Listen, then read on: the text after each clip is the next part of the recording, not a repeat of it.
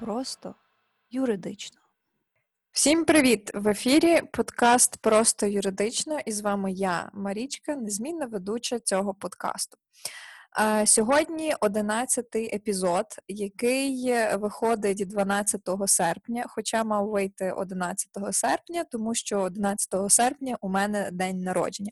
Я не буду зараз довго затримуватися і пояснювати цю історію з нестиковками по датах, тому просто продовжу. Е, власне, подкаст тематичний, і вирішила я його так трішки підвести власне, під день народження, під е, конкретно вік, оскільки, як і у кожної людини у цьому світі, від самого народження і до сьогодні, коли мені виповнилось, скажімо, ну, нехай буде 18 років, у мене був різний обсяг прав та обов'язків. Тому я вирішила, що у цьому випуску можна поговорити про такі юридичні категорії, як фізична особа, її е, цивільне право та дієздатність впродовж життя. Простими словами, як змінюються права та обов'язки особи залежно від її віку.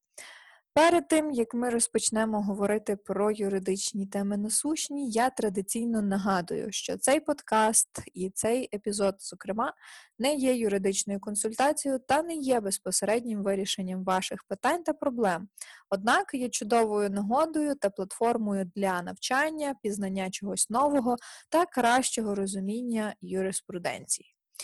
Окей, стартуємо з основ. Як то кажуть, first things first. Цивільному праві розрізняють правоздатність фізичної особи та її дієздатність. Правоздатність фізичної особи це передбачена нормами права здатність або ж можливість певного індивіда мати юридичні права та виконувати юридичні обов'язки. Правоздатність фізичної особи, фізична особа це така невеличка ремарка, це є людина, жива істота. Ну, конкретно це людина, це не може бути тварина. Взагалі тварини відповідно до цивільного законодавства визнані об'єктами в цивільних правовідносинах. Окей, повертаємось до правоздатності фізичної особи. Така правоздатність виникає з моменту народження особи та припиняється з її смертю. Цивільна правоздатність властива кожній людині. Від неї не можна відмовитися, упустити, її не можна забрати чи якимось чином скасувати. Правоздатність не залежить від фізичного чи психічного стану такої особи. Вона е, не залежить від того, чи здатна особа її здійснювати. Як дитина новонароджена, так і душевно хворі люди мають цивільну правоздатність на рівні з дорослою здоровою людиною, оскільки такі особи можуть мати суб'єктивні права е, і, відповідно, стати суб'єктами права, наприклад, власності, спадкування, користування житловими приміщеннями тощо. Однак цивільна правоздатність може бути обмежена у певних випадках. Е, розрізняють обмеження цивільної правоздатності примусове або ж добровільне. Якщо ми розглядаємо примусове обмеження, то слід звернути увагу на такі приклади. Ну, Допустимо, особа засуджена до позбавлення волі. В такому випадку вона обмежена в таких правах, як обрання місця проживання, оскільки вона має знаходитися в конкретно визначеному місці несвободи. Вона обмежена у е, праві вибору виду занять. Ну, скоріш за все, в місцях несвободи це власне конкретна праця ув'язнених, яка регулюється відповідними інструкціями, і е, обмежена у таких правах, як право на зовнішній вигляд, оскільки особи, які засуджені до відбування покарання у місцях позбавлення волі, мають все ж таки певну форму. Е, Також, що стосується примусового обмеження цивільної правоздатності, то, наприклад, у порядку статті 51 Кримінального кодексу України як додаткова міра покарання е, особу може бути позбавлено можливості обіймати певні посади або займатися певною діяльністю. Ем, оскільки у цьому випадку обмежується право такої особи на обрання роду занять, ну, до прикладу, це водій якогось транспортного засобу, е, бухгалтер, лікар, вихователь тощо, то в такому разі мова йде про обмеження е, цивільної правоздатності такої особи. Але, як я вже зазначала, обмеження цивільної правоздатності може бути і добровільним. Наприклад, фізична особа може добровільно обмежити е, свою правоздатність, якщо обирає відповідний фах, специфіка якого вимагає відмовитися від певних прав. Наприклад, працівники поліції не можуть бути членами політичних партій. Вони відповідно не можуть займатися підприємницькою діяльністю тощо. Е, Відповідні посадові особи, наприклад, той же самий президент, він також не може е, займатися підприємницькою діяльністю. В даному випадку мова йде про добровільне обмеження цивільної правоздатності в силу е, конкретно визначеного фаху, посади тощо. Е, Тепер давайте зосередимося на цивільній дієздатності. Цивільна дієздатність це є здатність особи своїми діями набувати цивільних прав і створювати для себе цивільні обов'язки.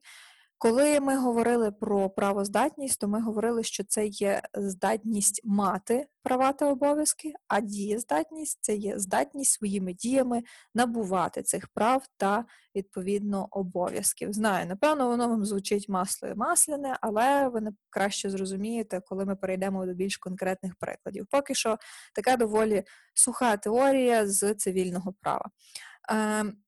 Що таке мати дієздатність? Мати дієздатність означає мати здатність, як ж я обожнюю ці юридичні тавтології, просто капець. Е, це означає мати здатність особисто здійснювати різні юридичні дії, ну, наприклад, укладати договори, договір купівлі-продажу, видавати довіреності на представництво перед третіми особами. А також це є можливість відповідати за заподіяну майнову шкоду, е, ну, наприклад, за невиконання договірних чи інших обов'язків. Що ж входить до змісту такої цивільної дієздатності? Перше, це е, здатність набувати для себе прав, здатність самостійно е, здійснювати ці набуті права, здатність своїми діями створювати для себе обов'язки, здатність самостійно виконувати ці обов'язки, і також здатність нести відповідальність у разі невиконання цих обов'язків. Цивільна дієздатність передбачає свідому і правильну оцінку людиною дій, що нею здійснюється, і мають юридичне значення. Ця ознака суб'єкта цивільного права залежить від психічної зрілості такого суб'єкта, тобто від усвідомлення ним значення своїх дій і можливості керування ними. Власне, тому і визначають декілька видів цивільної дієздатності. Давайте почнемо от прям з найбільш, скажімо так, десь обмеженої, якщо говорити про вік. Е, Для початку це буде часткова дієздатність. Часткова дієздатність характерна для осіб віком до 14 років, з моменту народження до 14 років. Такі особи називаються малолітніми. Е, такі, Вона відповідно характерна для таких малолітніх осіб, які виступають як самостійні суб'єкти цивільних відносин і мають певні права. Ну тобто діти до 14 років, та вони не можуть вчиняти якихось значних правочинів, але, наприклад, вони можуть піти самі купити в магазин морозиво, і це буде окей при тому, що це теж правочин. Е, відповідно, які права мають такі малолітні особи? Перше, самостійно вчиняти дрібні побутові правочини. Правочин вважається дрібним побутовим, якщо він задовольняє побутові потреби особи відповідно до її фізичного, духовного чи соціального розвитку та стосується предмета, який має невисоку вартість. Ну, то саме морозиво в магазині. І друге це здійснювати особисті немайнові права на результати інтелектуальної творчої діяльності, що охороняється законом. Ну, допустимо, ваше чадо прям супер вундеркінд, і як Моцарт в дитинстві починає складати музику.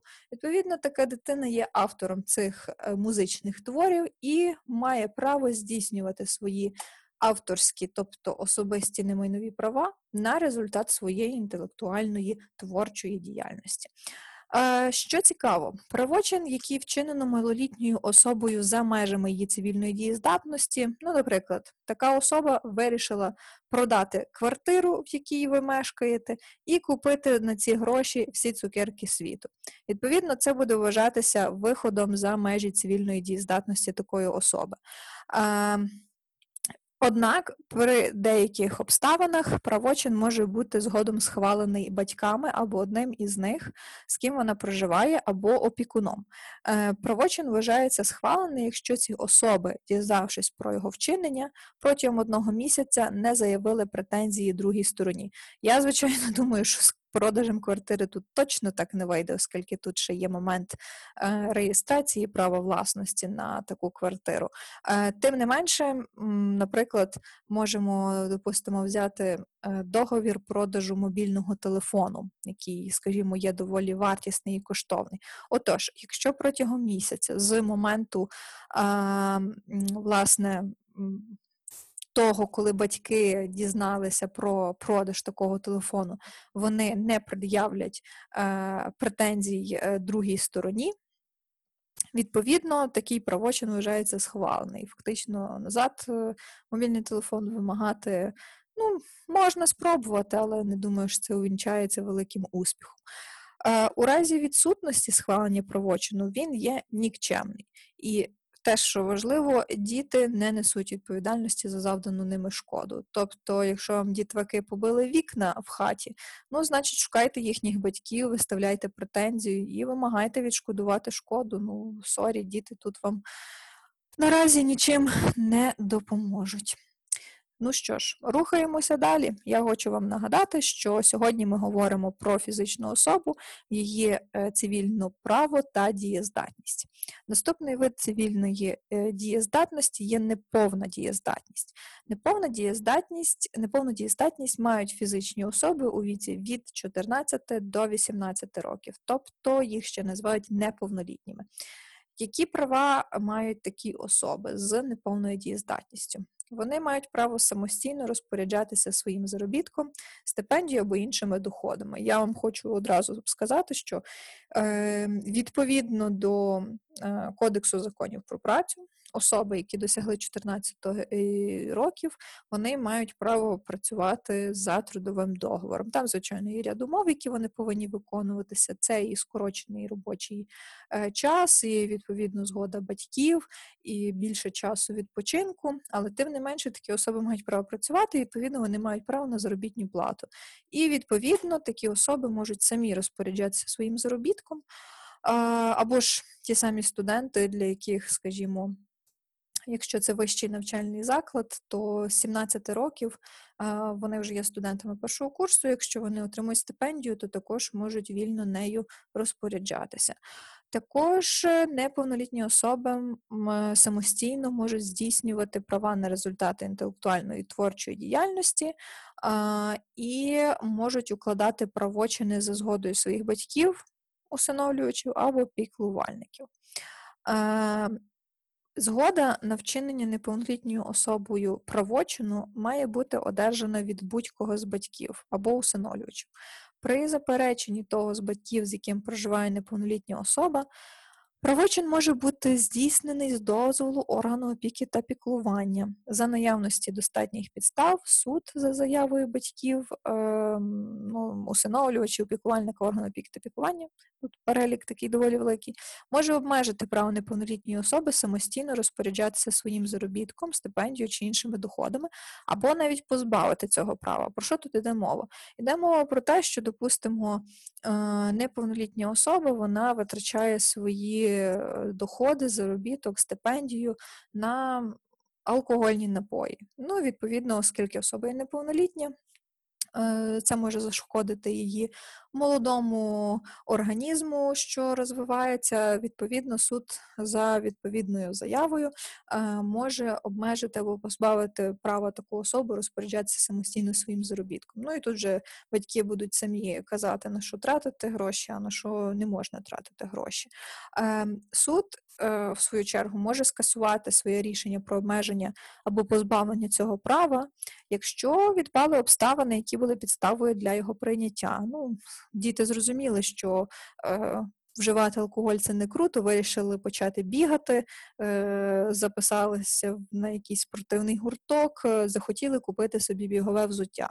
Відповідно, в даному випадку е, за необхідним клопотанням суд може скасувати своє рішення, і така неповнолітня особа може сміливо піти в магазин спортивних товарів і придбати собі хорошої якості бігові кросівки. Ем, Окей.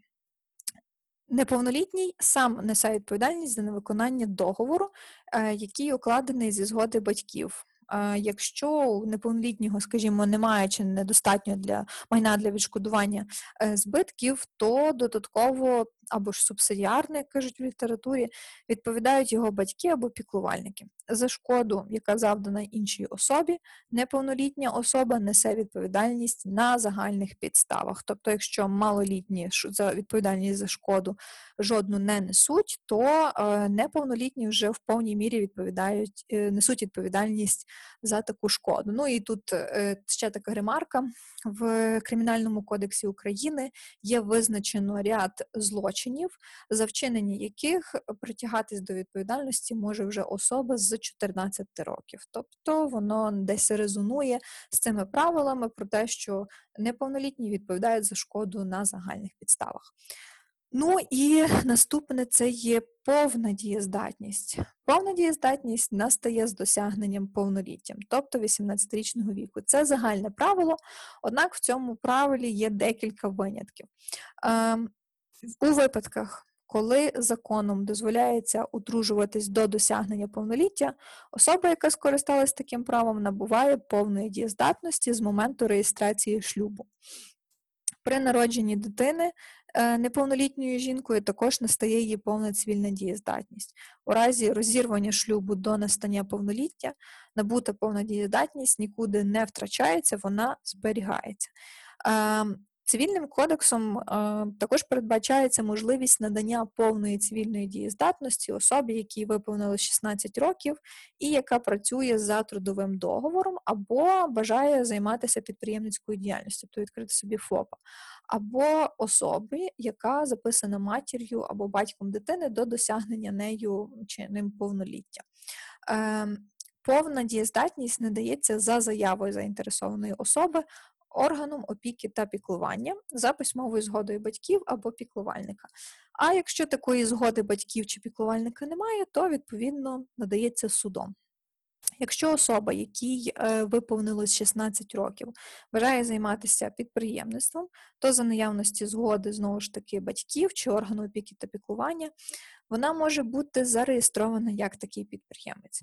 Е, в цьому випадку особа набуває повної цивільної дієздатності у момент її державної реєстрації як підприємства.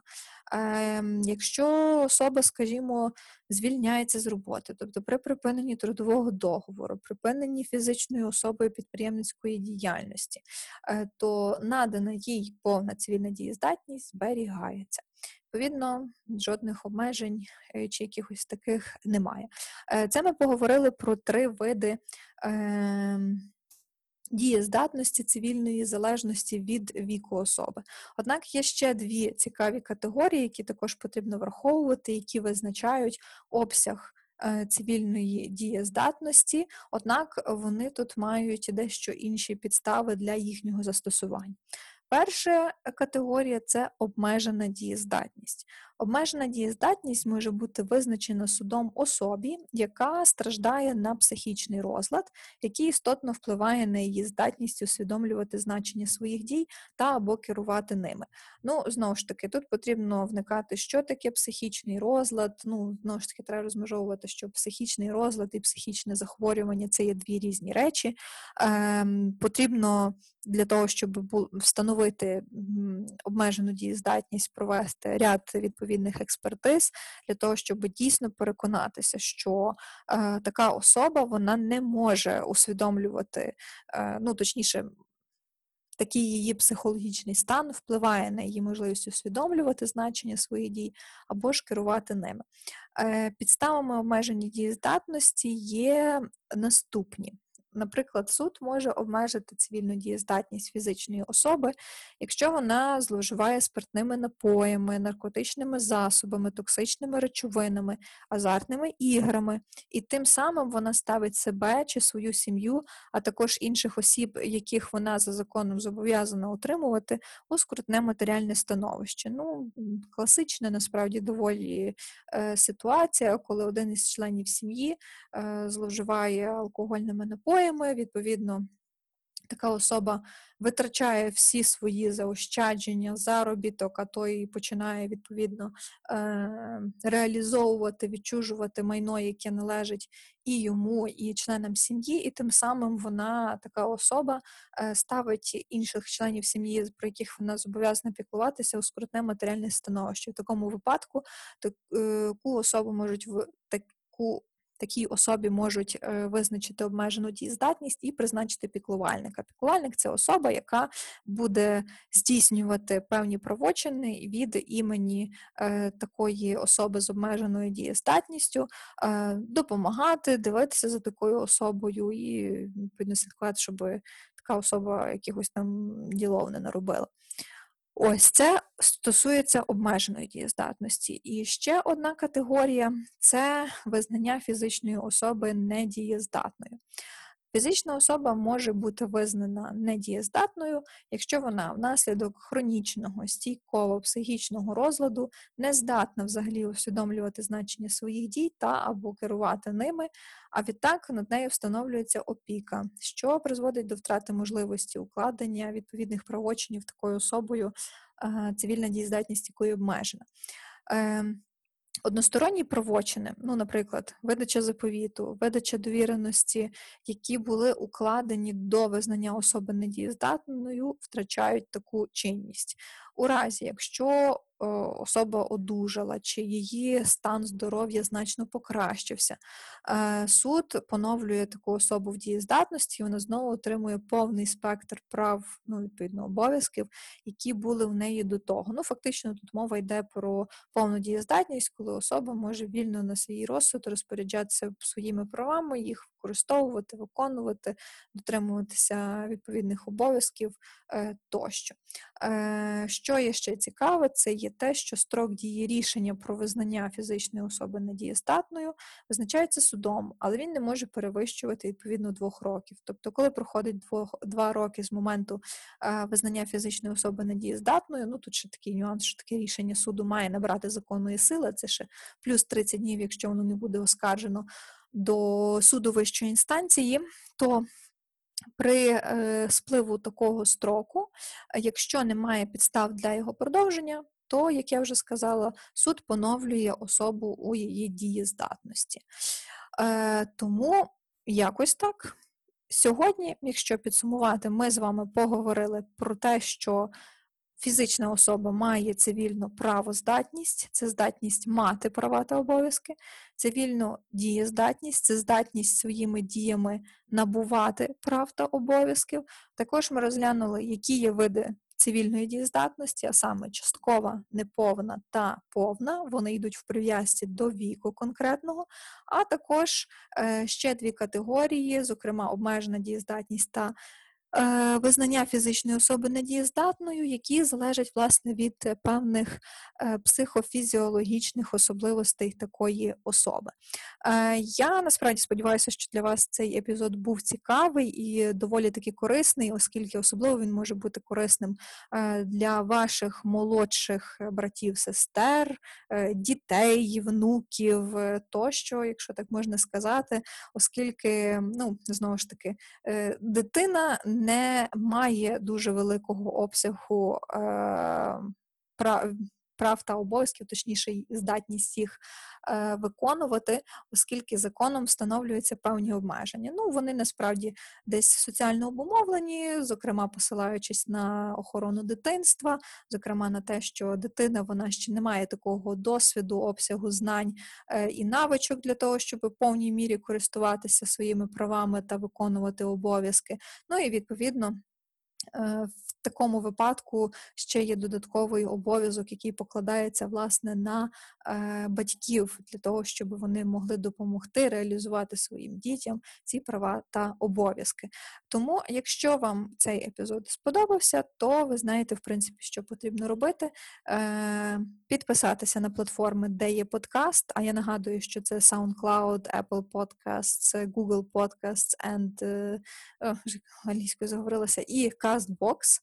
Е, Поширити інформацію про цей подкаст вашим друзям, знайомим. Просто можете в сторіс на Фейсбук закинути. Насправді це дуже приємно, особливо мені, як е, автору та овнеру цього подкасту. Е, І також не забувайте, що є телеграм-канал, просто юридично, де ви також можете почерпнути е, багато цікавих речей про світ права і як воно все насправді влаштовано. Тому будьте в курсі всіх подій, всіх епізодів. А я нагадую, що це вже 11 епізод. Відповідно, ви вже можете прослухати попередні 10, як мінімум. Е, Будьте допитливими, будьте позитивними. Ось, нехай у вас все складається як найкраще, і нехай вам щастить. Всім па-па-па-па.